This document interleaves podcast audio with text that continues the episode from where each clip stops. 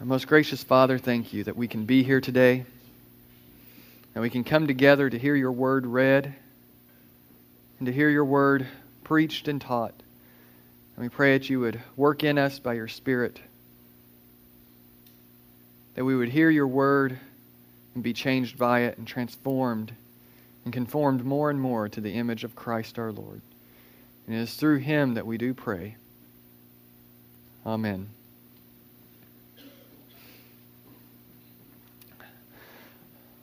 Well, as Father Randy pointed out earlier, it's Lent.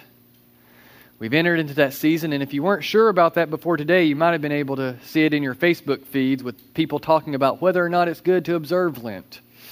At least in my feed, that was happening a lot this week.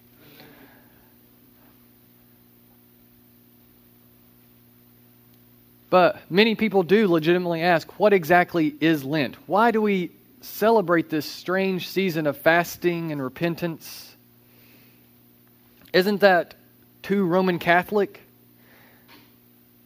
Isn't it something that they just started doing in the Middle Ages? And besides that, it's not even commanded in the Bible. There's no examples of a required or a recommended fasting at a certain period of every year for the people of God.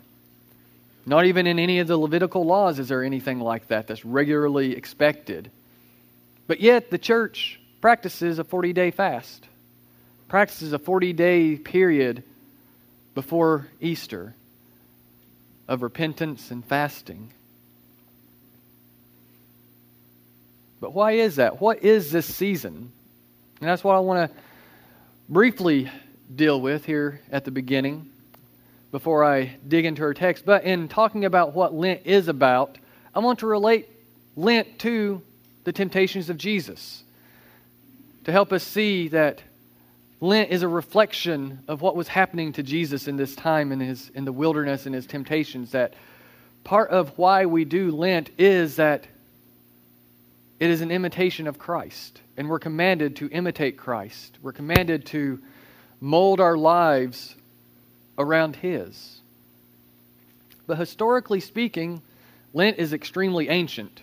It actually goes back, this 40 day period that we observe goes all the way back to the early 4th century, to the 300s.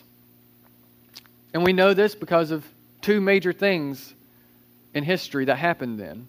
One, there's a letter from the Bishop of Alexandria, Athanasius, the great Orthodox man of the fourth century who fought for a Trinitarian understanding of God throughout that century, throughout his almost throughout his entire ordained ministry, from being a deacon, priest, all the way up to a bishop. He fought for the faith. But in the year 330, he wrote a letter to his congregations, encouraging them, wanting them to observe a fast of 40 days prior to Easter. And we know from other letters in that time period and from him that this was a change for Alexandria. They had a different set of observances, but yet it was something that was occurring in other places within the church this 40 day fast. And Athanasius, seeing the good of that, wanted to bring that into his congregations that he served, that he protected and guarded. And also, at the Council of Nicaea, in one of the canons, one of the laws that they laid down for the church, it said that there should be two local synods every year. One of them being prior to literally the 40 days. It doesn't lay down a law of 40 days before Easter, but it acknowledges that in many places in the church, the church was observing a practice of 40 days of fasting, of preparation before Easter. And so that's part of how why we do 40 days is that in the thir- in the 4th century in the 300s AD the church was adopting this practice and seeing the benefit and seeing the need for us to step back from our regular daily life into this liturgical season. But even prior to that, at the beginning of the near the beginning of the 3rd century of the 200s, the church was already practicing a short season, sometimes one day, sometimes 3, oftentimes 6 days prior to Easter, which is what's become our Holy Week, a time of fasting for those about to be baptized and those about to be reconciled back into the church after grievous sin. So, going all the way back 1,800 years in history is a practice of at least a short season that the church saw the benefit of expanding into a longer season for us. And that's the, that's, that's the brief history. This ancient practice is something that we've always, nearly always, have observed in the church in some form or fashion. And we Anglicans continue with this. We see it as a gift, an opportunity for reflection in our lives. And like I said, it's primarily a season of repentance. It focuses on turning from those things that distract us and realigning our focus on God, realigning our focus on what Jesus has done for us.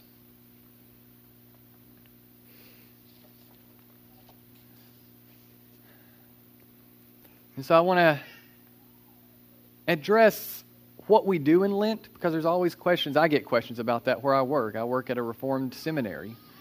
Most of the people there are Presbyterians and Baptists. They're kind of weirded out by an Anglican guy who actually observes liturgical practices. And so, and this isn't something I grew up with. We didn't really do anything with Lent growing up. Um, and so I just want to step back and I just want to address quickly that fasting is not something that you have to do, it's not required. It's a good practice that the church encourages. In the past, the church did require certain things to be fasted from, but the church has moved away from that position.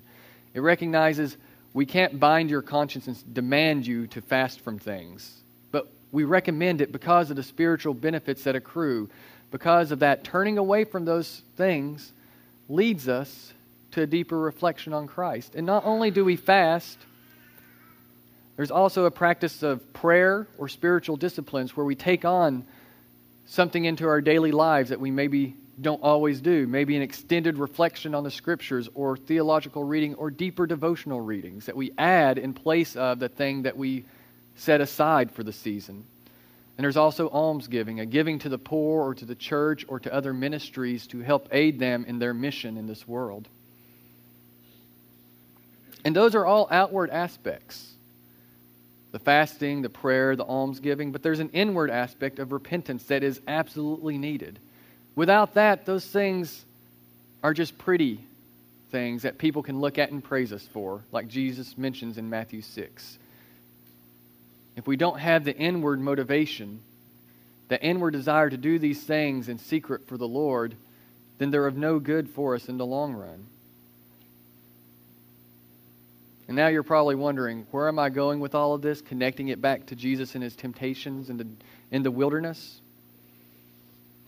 And I'm connecting it like this. At the season of Lent, like Jesus' time in the wilderness and his desert temptation, is a response and a preparation for what God is calling us to do, just as his time in the desert was a response and a preparation for what God was calling him to do. You see, we recognize Lent comes before Easter, but have you ever thought that Lent follows Epiphany, a season about Jesus' manifestation of his divine messiahship? Throughout Epiphany, we often talk about his miracles and his teachings that just astounded the crowds, it astounded everyone.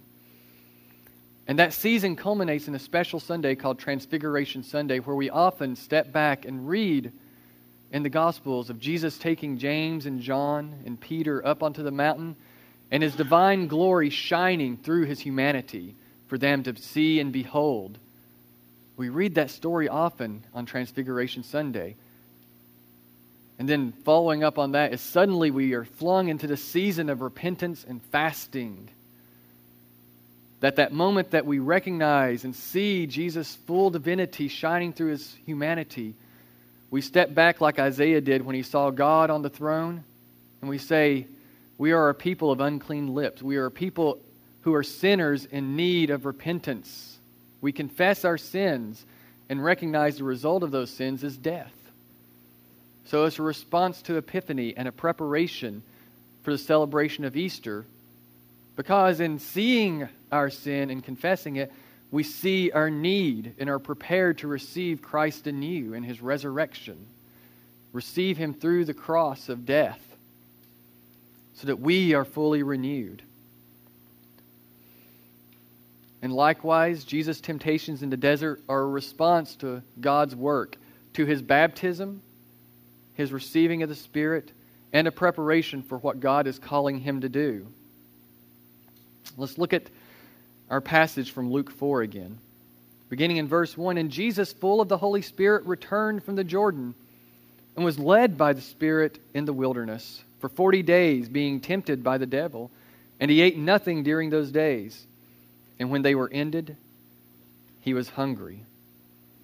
You see, right there at the beginning, his entering into the wilderness is a response to the Spirit coming and dwelling on him and in him.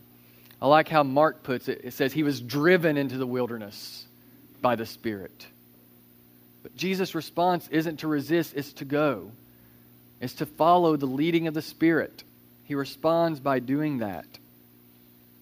For 40 days, he is there, temp- and it's ambiguous, being tempted by the devil. Was he tempted for the entirety of the 40 days? Or was it at the end of those 40 days he was tempted? I tend to think that it is at the end of those 40 days the devil came and began tempting him. And that's how Matthew phrases it.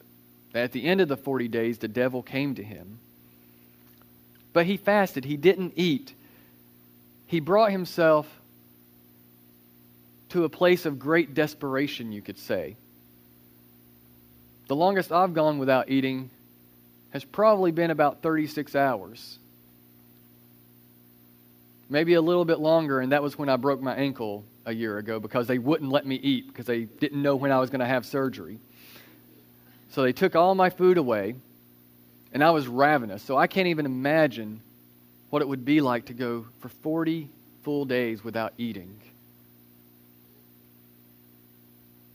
And Luke simply puts it he was hungry. Here we see a picture of Jesus' own humanity that he can't live without food either. He feels the pains of hunger himself. And he is at, you could say, his weakest point physically in his life besides the last night of his life at Gethsemane. Here, at the very right before the beginning of his ministry, he brings himself into utter and complete weakness through fasting. And then the devil comes. In verse 3, the devil says to him, If you are the Son of God, command this stone to become bread. He tempts him with the very thing he needs. Bread is not a bad thing. We know that. Bread is good. And so he comes to him and says, Why don't you turn these stones into bread, Jesus? You're the Son of God. God cares about you. He doesn't want you starving. Surely your Father doesn't want that.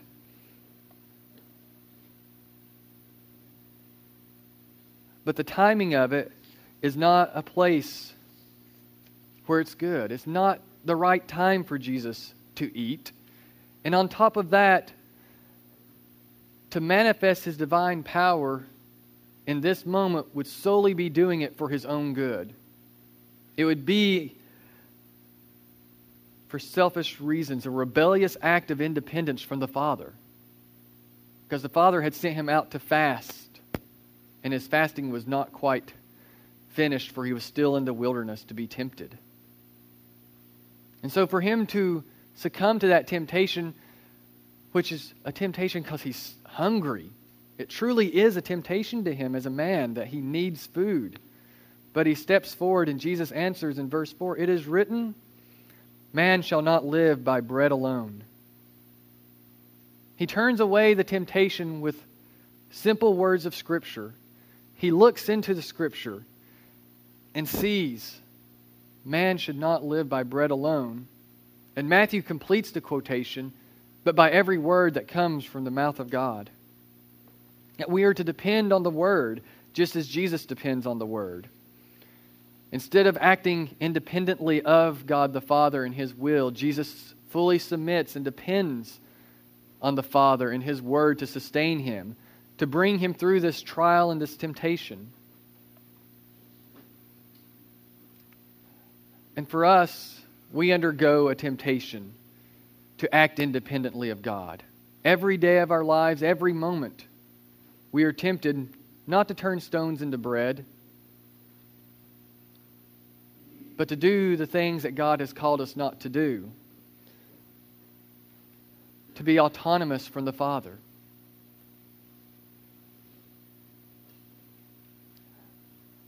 And our way of resisting this temptation should be following in the footsteps of Jesus, looking at the Word and turning the temptation aside with the Word of God. Man shall not live by bread alone.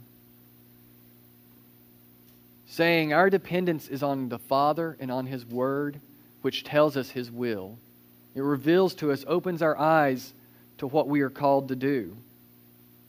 Just as in this moment, Jesus is being prepared for his future ministry of utter dependence on the Father, of continued dependence on the Father, we are called to always depend on the Father ourselves.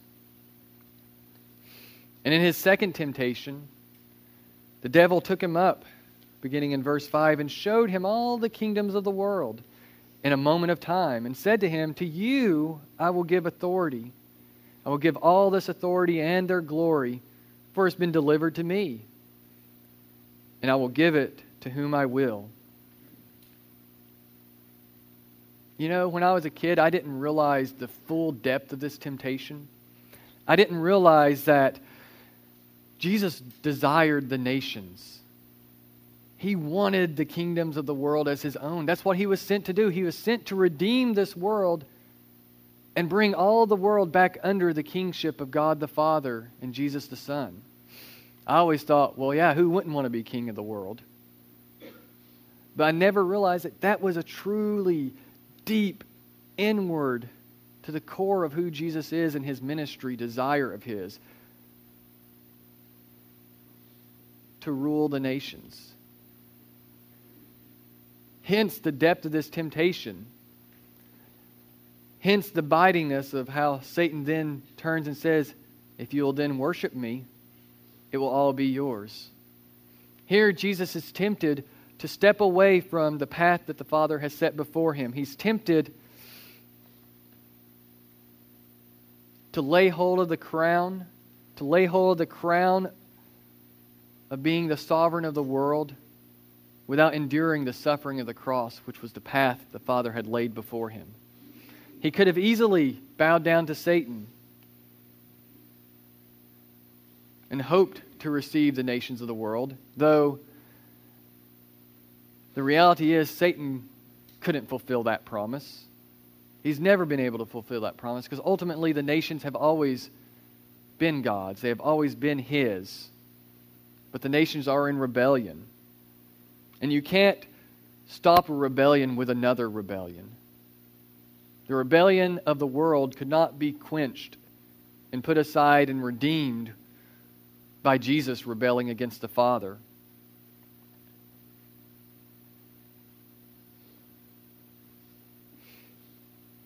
Jesus' response, again, simple words of Scripture.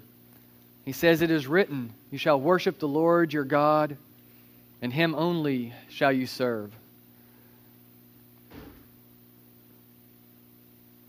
To lay hold of the nations at this moment in time for Jesus would be to abandon the right and true worship of the Father. To turn away from the God who has sustained him, the God who sent him into this world to die upon the cross, to take upon himself our sins, our pains, our sufferings, to suffer for us. That is the path to winning the nations that the Father has laid before Jesus. He isn't to seek the glory on his own, he is to submit to the Father's way again. A preparation that he responds properly to. He says, You shall worship the Lord your God, and him only shall you serve. It's a temptation for us to seek glory for ourselves, to pursue all these great and wonderful things in this world to build ourselves up. But often, in our pursuit of those things, we turn away from the Lord. We turn away from the Father to worship ourselves, to worship the very things we're pursuing. As the psalmist so often says, you become what you worship. Because at the end, if we pursue all these things, this glory, which is nothing at the end of the day, we will become nothing at the end of the day. We will lose out on that salvation that Christ brings to us. We will lose out on the joy of fellowship with the Father. We'll be just like the dumb idols made of wood that the Israelites worshiped, which rot and go away at the end of time, before the end of time. We'll be like the money that so many of us in the past at times have pursued, that so many in our country pursue today, which in the flick of a finger, in the snapping of a finger, vanishes with the stock market. Will vanish and lose out on the beautiful gifts that the Father has in store for us when Christ returns. And so we have to turn our eyes back to the Father, and Lent gives us that opportunity to step back and to return to a fuller worship of the Father. And then Jesus' third and final temptation while in the wilderness. In verse 9, it says, And Satan took him up to Jerusalem and set him on the pinnacle of the temple and said to him, If you are the Son of God, throw yourself down from here, for it is written, He will command His angels concerning you to guard you, and on their hands they will bear you up lest you strike your foot against a stone. Again, Satan questions Jesus' sonship. Just prior to that, 40 days before that, the Spirit had descended on Jesus, and the words of the Father were, You are my beloved Son, in whom I am well pleased. And Satan looks at Jesus and says, If you're the Son of God, won't he protect you? Throw yourself off the temple. Because after all, the Psalms say this. Satan tries to use the Word of God against Jesus. He quotes Psalm 91, which is often seen as a messianic psalm, as a psalm that speaks of how God will care for his Messiah. It says that God will command his angels to take care of him, to guard the Messiah, that they'll bear up the Messiah so that he wouldn't even strike his foot on a stone. The problem is, this isn't what God has called Jesus to do. He's not called Jesus to throw himself off the temple. That isn't the path set before Jesus. The path he set before Jesus was being in the wilderness for 40 days in preparation. He set Jesus on a path toward these temptations to walk through them and through that, to be set on a path toward the cross more and more. To lead him all the way to a death. And through that death, to bring him to resurrection. That's the path that the Father is leading his beloved Son. And for Jesus to throw himself off the temple is to pursue a path of the Father demonstrating his love in a way that he's not supposed to. And Jesus sums it up in verse 12 and answers Satan and says, It is said, You shall not put the Lord your God to the test. To throw himself off the temple would be testing God's love. It would be Jesus saying, If you really love me, Father, you'll protect me. And I think for me, this passage relates the most. It's so easy to walk into these situations, to walk into different situations saying, God, you're going to get me through this, right? With an attitude of, this will prove that God does care about me. This will demonstrate God's love for me, and I can finally trust Him fully.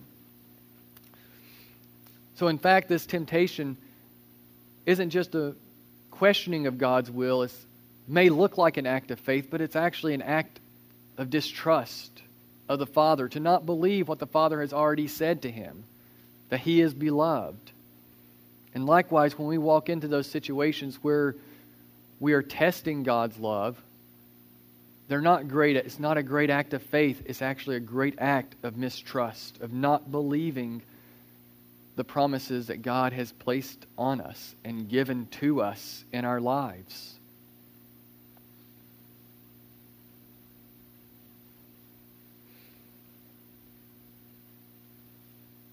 And so Jesus rightly answers the devil and says, You shall not put the Lord your God to the test. God is not to be tested. We are to rest and follow his will and follow where his spirit leads us. But we're not to run headlong into danger, headlong into places where he has not called us to be. We're not to pursue those things that aren't within His will. As if we could prove any better His love for us than what His promises have given us. And the passage concludes And when the devil had ended every temptation, he departed from him until an opportune time. We're reminded here that though the devil left at this point, though these temptations had ended, the devil would return again. He would return at an opportune time, at another time when Jesus is weak. And there are different places throughout his life where temptation come. All the way up to the cross, he's being tempted by the devil. Through the people around him, when he's upon the cross, they say, If you're the son of David, save yourself. Come down from the cross, and we'll, with the insinuation of, then we'll follow you. Leave the cross behind, Jesus. And that is the words of Satan coming through the people, the crowds around him, to tempt him to abandon, at that point, in the very pinnacle of his work, to abandon the path the Father had laid before him. And the glorious and beautiful thing about these temptations and about all of Jesus' life is he's stepping back and redoing what's been broken in the world. In this passage, there are hints of the Israel's time in the wilderness. From the, just the very fact that Jesus went into the wilderness for 40 days, Israel was in the wilderness for 40 years. And in those 40 years, Israel rebelled and rejected the will of the Father. They constantly griped and complained about the conditions the Father had them in. And yet, Jesus doesn't. He submits he rests and trusts the Father. But even more so, in the fall, Adam said yes to Satan's temptation. He turned away from trusting the Father's word to trusting what Satan said, to believing Satan over the Father. And here in this passage, we see something beautiful, something I never even thought about until I was in seminary. And it warms my heart, which is important on a day like this in here, and brings so much joy to think about this aspect that Jesus said no. He is the only man in history to say no to Satan, to say no and continue saying no. And without that, there is no salvation. Without him responding to the Father saying, You are my beloved Son, without that response of going into the wilderness and saying no to Satan in those temptations, he could not be the one who died upon the cross. He could not be the one who redeems us from our sins. Because in that saying no, he is the second Adam who does what the first Adam failed to do. He rejects Satan and his ways for us. Adam represented all of mankind and he fell from the righteousness and the glory he had in the Father in his creation. And Jesus steps up to be the second Adam and walks into the wilderness with everything going against him. Adam had all the food in the garden. There was no reason for Adam to even look at the tree of the knowledge of good and evil and think about it like that. If he was hungry, he could have gone to any tree to receive sustenance. Jesus in the desert has fasted for 40 days. Physically, he is weak and hungry, for he is a mere, he is a man like us. He has to have food ultimately. His body is made for food, to receive food, to receive sustenance. And yet he still says no. Everything against him, and he stands up to Satan and says no to undo what Adam did in the beginning.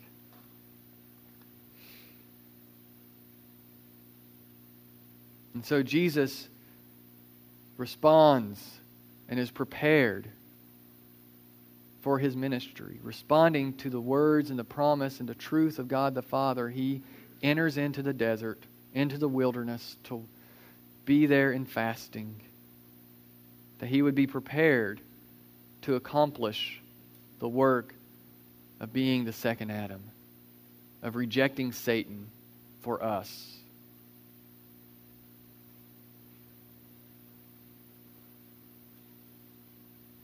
And thinking about that, we come back to Lent. Lent isn't a season of proving that God loves us or a season of proving how much we love God. It's easy to get wrapped up in our fasting or our disciplines or our almsgiving and say, Look how much I love Jesus. I'm giving up chocolate. I'm giving up coffee. It's not about the giving up of little things.